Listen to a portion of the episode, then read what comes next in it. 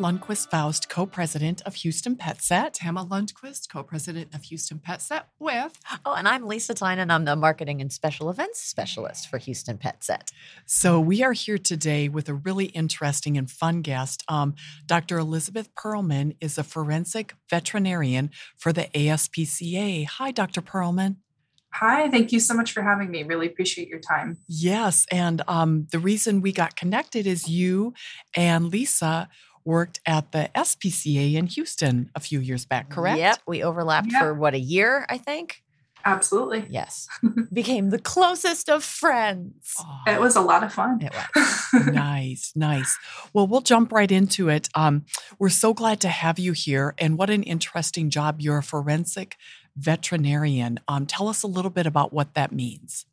Sure. So, um, as a forensic veterinarian, I have let me back up a little bit. I was always attracted to shelter medicine as um, a veterinary student, even pre vet student. Um, and I never really fully understood what my draw to shelter medicine was until I had an externship with the Houston SPCA. And then I also had an externship with the New York ASPCA. Um, while I was with the Houston SPCA, I was able to um, be a participant with the incoming cruelty cases um, and investigations, and I found that I was drawn to them, um, but I didn't realize that that could potentially be its own field. And so when I did my second externship with the New York ASPCA, I specifically worked for four weeks alongside their forensic veterinary forensic team, and I realized that um, this is my draw to shelter medicines. We have mm-hmm. all these animal welfare laws, but if nobody is able to enforce them or um, say, you know, this animal suffering based on X, Y, and Z, then those laws don't matter. And so I found a lot of passion and drive behind pursuing that. And so I was able to build my resume by working as an emergency veterinarian for a year and then the Houston SPCA for a year. And then I landed my dream job with the ASPCA as a full time forensic veterinarian. Wow, interesting. Well, good for you. It's it's a it's a role that we need in this world, obviously. So, um, from a veterinary perspective, what is the most um, common results of animal cruelty that you see? Is it neglect? Is it intentional abuse? Is it dogfighting? What do you see most often, Dr. Perlman? Awesome. That's a really great question. I'd say, in general practice, the majority of veterinarians are going to encounter cases of neglect. And neglect is an umbrella term for um, starvation, failure to provide veterinary care, um, severe hair matting that might be causing underlying issues. And so I'd say that that's the most, most common thing that veterinarians see on a day to day basis. Um, in my current role, I also investigate cases of neglect that we just talked about. I investigate cases of, um, at the request of law enforcement, with um, cruelty cases, which might be sexual trauma, might be stabbings, gunshot, um, you know, the, the blunt force trauma or beating of animals, those kind of more grotesque issues that might come arise, uh, might come about. And then I also am part of a team that we deploy nationally for investigation of substandard breeding, breeding operations like puppy mills, um, hoarding cases, uh, dog fighting cases. So my my casework is a little bit skewed because this is all that I do. But when I was in private practice, I would say, and even at the Houston SPCA, I'd say, I'd say that I saw probably 80%, 75% neglect in some manner. Wow. When you when you talk about um, all of your experience, you've been across the country and also in Houston. Did Houston seem different than other parts of the country? How does it compare as far as animal cruelty is concerned? It's a really, really good question. Um, I think that how it compares is that what I see across the whole country more than anything is that there is um, financial instability of investigating agencies, uh, whether that's animal control officers or law enforcement that is designated to investigate investigate cruelty, and they don't have the manpower to respond to the calls um, due to understaffing, underpay, you know, those kind of issues. And I, I appreciate that Houston in particular has quite a bit of task. They have the task force, and then they have the Houston um, hotline, you know, SPCA hotline, and so there are resources that are available. I think the other thing across the the country that I see and I respect is that there's also a lack of um, veterinary care and access for mm-hmm. routine prevention and um, wound repair. You know, that could easily be a $600 bill at a vet clinic when somebody might be facing do I pay rent or do I take care of my dog that just got in a fight? Um, and you know, resources as far as providing food um, or you know, like food banks for for animal clinics. So I think Houston is is fairly progressive in that matter with Laurel's House and what, the amazing work that you guys are doing, um, and being a service to underserved communities that otherwise wouldn't be able to provide services or have access to those services. Mm-hmm. Right, that makes sense. How do the animal laws play into this? Do you feel like they are strong enough? You just said that that um, we don't have enough enforcement, but are the laws strong enough? I, you know, I think that that's a complex question. There's a lot of layers to it. Um, and I think that if we can enforce what laws do exist, that would be a great start. And we can keep adding more laws. And if we're adding more laws, but they're already not, the basics are not being necessarily assessed, then we're not really gaining ground, if that makes sense. Um, I think that, you know, Houston, Texas passing, I believe it's Houston passing the anti tether law, that was a great step in the right direction. Um, and I wonder if I walk through a neighborhood in Houston, how many dogs are still tethered out. Mm-hmm. Um, so I think you know there. I think making laws and progressing in the right direction. Nobody can ever be upset about that, right? Um, but we're still facing the same the same barriers that were in place, even with the just providing shelter or water for dogs that are tethered out there. Right, that makes sense. And I think you're talking about SB five, the um, the out, um, adequate outdoor Dog Act. So that was the Adequate Shelter Act. That was something that was passed statewide that um, disallowed chains, excuse me, for the first time in any state in the US. So dogs are no longer allowed to be on any type of chain. And they're also, it, the law also defined adequate shelter, which in a state like Texas, where it can get down to 20 degrees and it can go up to 110, we know shelter is so, so important. Um, backing up just a little bit, and I hope this stays within our the confines of our, our question um, that are permissible. But um, you talked about um, um, neglect and how you know people don't have access to veterinary care. They don't have maybe access to um, groomers. You know, even excessive matting can be considered cruelty. Um, how do you know, do you think that people are aware that neglect falls into um, actual cruelty? I love these questions that you're asking. I wish that I could um, just bring you guys everywhere. So, uh, cruelty is an overall umbrella term, and then underneath cruelty, we have um, you know different forms of it in a way. Um, oftentimes, I think people associate cruelty with more of direct, intentional, um, but there can be forms of cruelty that would be like an embedded collar, so they didn't expand the collar as the dog is growing, um, and it can progress into cruelty if that makes sense, kind of like a gradient.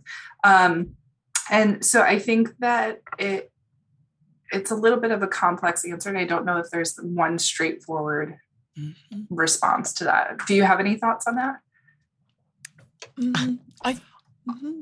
we I, we yeah. see a lot of neglect, mm-hmm. and um, we too believe that it, we believe that people are do it unintentionally like mm-hmm. it's something that for lack of a better term just gets away from them mm-hmm. say you have a somebody that's maybe a senior and they're 75 85 95 years old and their dog they can't they're not able to get it to the groomer for um, grooming and it just becomes so bad that they be and they they're kind of um, unaware of the complications that it's causing for the animal. So, I mean, you have those benign forms of neglect that are legally, you know, defined as cruel.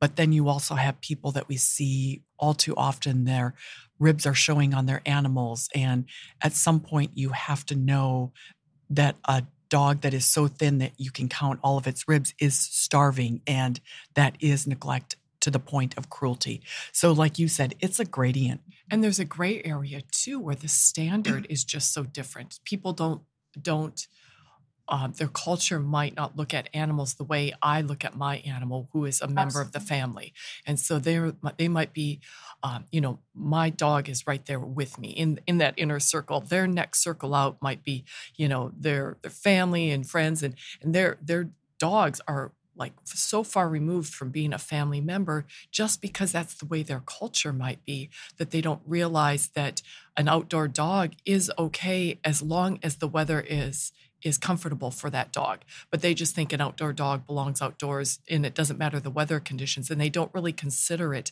because they've never really thought about it. And so there's that unintentional, un not uneducated, but just that unconscious um, cruelty also that happens, I think. There's no intent and there's no lack of resources. It just they just don't think about their animals the way we do. I, and I should I want to I want to specify animals as pets. We're not talking livestock. We're not talking wildlife, which are different categories. These are these are domesticated animals.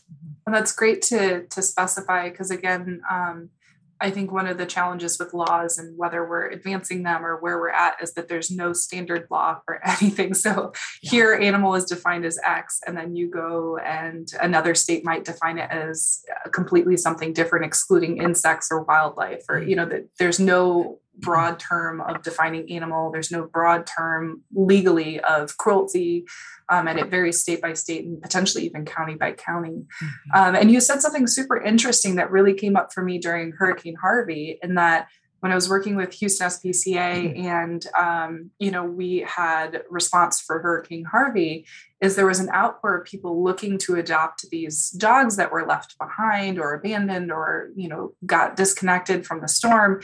And a lot of people the spectrum of animals and quality of the animals that were coming in varied so greatly because in houston and in, in the outer, outerlying counties a lot of people tie a dog up in the yard. They don't provide heartworm prevention and that's their idea of a dog and that's their idea of a pet.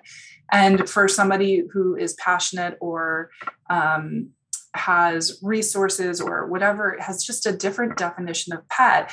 They are viewing that as now neglectful. Mm-hmm. and it's so it's again very very interesting and you hit on a great point that there's no definition of pet and quality of care for a pet right? And i think that as long as we're continuing to maintain food water shelter and adequate vet care i think that's a good baseline to start at. Mm-hmm. yeah. You were going to say I, something. Yeah something that you that you mentioned in in all of this, and and Dr. Perlman, you brought it up too uh, when you talked about investigating hoarding. Um, there is intentional neglect. There is accidental neglect. There is also the factoring in mental illness mm-hmm. of humans. Mm-hmm. And um, can you put somebody on the stand and accuse them of animal cruelty when they are mentally ill and in their own minds what they're doing is not cruelty they think what they're doing is right and right. It, it makes it even more complicated i think to to define what is cruelty, what should be and what should not be prosecuted, and it makes the laws even harder to enforce. Right. I think too that. Oh, oh, go ahead. Sorry. sorry. I'll, I'll speak to that as well. In that I um, that's something that comes up for veterinarians that are considering reporting or possibly reporting animal abuse. So, Texas is not a mandated state where if there's suspected cruelty, a veterinarian is not required to report, but a veterinarian in Illinois may be required to report, is required to report because it's a mandated state. Um, and with hoarding, one thing that I hold near and dear is it's not up to me to decide as a veterinarian, even y- y'all as lay people or like um, opinion witnesses in court. You guys don't decide whether somebody gets up there. Thankfully, that's off my shoulders and that's on law enforcement, the judge, the jury to figure all that out. Right. And I, I think that I've worked on enough hoarding cases where an owner may be oblivious to the environment that they're living in. And you know it might have started with two or three cats and then they're not spayed and neutered and it just gets out of hand quickly. But for the hoarder it's their day to day and they may not realize how severe things have declined. Mm-hmm. um, and in addition to removing the animals from that house because it's dangerous for the animal in there, we're also saying it's equally as dangerous for the human. And there may be resources that otherwise may not be available to that individual, like adult protective services, um, social security, you know, contacts, even um, veterans that may need assistance that are unaware of what mental health services are available. Uh, in addition to that, having access for a judge to determine, hey, this is you know a large scale hoarding. What happened is not okay and i'd like for you to have a mental health evaluation which could open up even more support for an owner that otherwise would be under a radar and not having any service. So i, I agree and it can be very challenging because what is the mental health? But thankfully that's not in our hands. And i feel very relieved about that. I just oh. stick to my job and what yeah. i know to be the facts and then you know the ethical part of it, it it's not on my my shoulders to figure out. Mm-hmm. i think that COVID too has added another layer. You brought up um, mental health. And I think that because of COVID, a lot of people have been pushed to kind of areas where they didn't ever think they'd be uh, desperation. Absolutely. And we're seeing so much animal abandonment in Houston these days because people are financially insecure. They can no longer afford their rent. They're moving. There's no place. Our shelters have gone to managed intake, which seems um, not not fair in um, when they're mandated to be open intake. And so people don't have a place for their animals to go. We get emails every single day saying i need to place my animal. What can i do? There aren't enough resources. And so what they wind up doing is leaving them behind in an apartment in a house. Unfortunately the ones that cross over leave them in. We've seen animals left in in crates and in, in kennels and they don't survive. You know, they die of thirst and starvation and just you know and that's horrible. But i think that we have even you know this new kind of layer on us and we're wondering if you're seeing that across the country too where um, covid has kind of added another another layer of um, cruelty I've seen, or I, I don't directly have any experience with that because I work only under the um, supervision of a law enforcement. Mm-hmm. So I'm mm-hmm. not working with day to day shelter medicine or intake of, you know, um, shelter animals. Um, but I've heard mixed reviews about published reports saying that they are finding that there's an influx of um, animals post COVID or, you know, inter COVID and then I've also heard that there is not. So I don't know what to believe at this time. I'm hearing again one um, vet friend of mine sent me two articles in the same email, one saying that there is and one saying that there's not. So I'm not sure exactly where I stand on that. I haven't done enough research and I also don't have boots immediately on the ground to be able to differentiate it. I wouldn't be surprised though, right? People are losing their jobs. Mm-hmm. Uh, it's a tough economy or they've been let go. And how are they going to afford rent or downsizing and then also maintaining the care of their pet? Great. And yeah. once again, um, I'm Tena Lundquist Faust, co-president of Houston Pet Tama. And I'm Lisa Tynan, marketing special events. this we're today we're with Dr. Elizabeth Perlman. She is a forensic veterinarian of the ASPCA. So great topics so far. Thank you. What um what do you think people can do? What can animal lovers do, Dr. Perlman, if they see cruelty? Um, what and what can they do in their community um, to help people that are maybe neglectful or borderline on intentional cruelty? That's great. I think that there is multiple prongs of approach that we can kind of take with this. Um, as we previously mentioned briefly, you know, knowing your community and knowing what services are available may be a step in the right direction to say, or even just have like uh, business cards or write a note hey there's a pet food bank here open on these days and just slipping it in someone's door or mailbox um, and that's like a non judgmental way of trying to help that individual to access food or water for their pet or, or food or, you know, um, enrichment or whatever is needed for that pet or low cost vet services, right? Um, and then also being aware that if there's um, a, a, situation unfolding where there's active abuse occurring, so a neighbor's beating an animal across the apartment complex on their back patio, if it's safe to do so, being able to record that um, and I'm not saying that as a lawyer, so I'd recommend checking with local law of Houston, um, but recording to be able to see so that there's it's a black and white thing of this individual is being seen on this camera beating this animal at, at this time, you know, so it's not so much of a, of a he said, she said, there's actual proof to back up the location and where it is and the animal involved. Um, and then as far as neglect, um, this is a really tough one, but for animals that don't have access to food or water, by an individual seeing that, you know, I think all of us can appreciate that we're in this field and we are, and people listening to the podcast love animals, right? Mm-hmm. That's why we're here. Um, but it can be hard to see an animal that is doesn't have water and as an individual bystander we want to provide them with water we want to provide them with food that's not being provided but by doing that we're actually tainting the crime scene and so if we report that an animal is starving and then you put out a bowl of food and the officer comes around to check your complaint and they see a bowl of food that's no longer a valid valid cause even if you're saying hey i'm the one that put it down. It's now tainting they don't know it's he said versus she said for putting down food. Um, so again it's it's um, being cognizant of where the law law has to do what they have to do to be able to perform their investigation. And then the other thing that I think is important is to be able to call and be aware of who to call for suspected cruelty stuff, um, neglect and cruelty. So um, Houston SPCA or the, the task force for mm-hmm. Houston area, and knowing those numbers and just having them ready in your phone. Um, and then following up with them and just know that as a caller, you may not get the response that you want. So if Lisa's beating an animal and I want an update on it, there's an active investigation. I have given my my report that she's beating an animal, but I doesn't necessarily mean I get up to date right. information about hey, we just interviewed her. That's all confidential information. So just being patient with law enforcement and not um, grinding them down because I guarantee you they're overwhelmed. They're doing their job um, and just being patient, but be, knowing that you can follow up and say, "Hey, just wondering, you know, is this case moving forward?" kind of thing.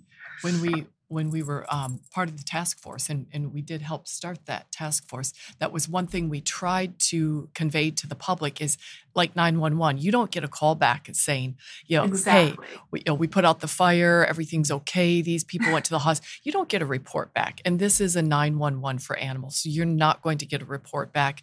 And you might not see things moving as quickly as you like, but being as un- under resourced as we are in this city for law enforcement, for people, and for animals, um, they are doing the best that they can. They are getting there as quickly as they can. And sometimes the laws don't support the action that we would like to see taken. And so um, we used to get complaints all the time. Well, you're not doing anything. Well, we don't have the law to support what we would like to do. So there's really a lot that goes into um, between making that call and seeing seeing action. There's a lot that has to happen in between that. So, good point to make. Thank you. Beautifully said. I absolutely love it, and I love that you drew the parallel between calling 911 and a fire getting put out. They're not going to call you back.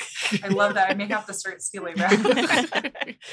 and now might be a good time to um, add that the task force number is 927 PAWS 832-927 or you can report online at 927paws.org so mm-hmm. those all of those um, calls and all of those reports do get looked at in houston. We know that they do. So um, for anybody that um, is listening please record that and and put that in your phone and use that if you see um, suspected cruelty. So important. Because the people are the eyes and the ears for law enforcement just like any other crime. The people have to be aware of what's going on around them. And to your point, I like the compassionate approach mm-hmm. that if people just don't have the resources, be compassionate. Think about the animal, think about the animal in need, and maybe what the family is going through, and do what you can to help. I think that we're seeing a trend in animal welfare where we're asking the community at large to do more, to help more. And um, as much as we'd like to see our county and our city involved, it's it's great to when um, neighbors, friends can stop the suffering of an animal and to help a family. So I think that's a I think it's a good trend in our communities and beyond. Absolutely. Yeah. Anything else we want to discuss? So do you miss us in Houston? I do. Don't tell my boss. No, what was your favorite part of Houston? Oh, I just everything about it. I love the outdoor activities. I love the dog friendly breweries or you know outdoor mm-hmm. like hangout restaurant spots. Uh, I love the big town. I'm from Chicago, born and raised, so having big city access is just fun. There's always stuff to do. There's never a dull moment, and the food scene is on point.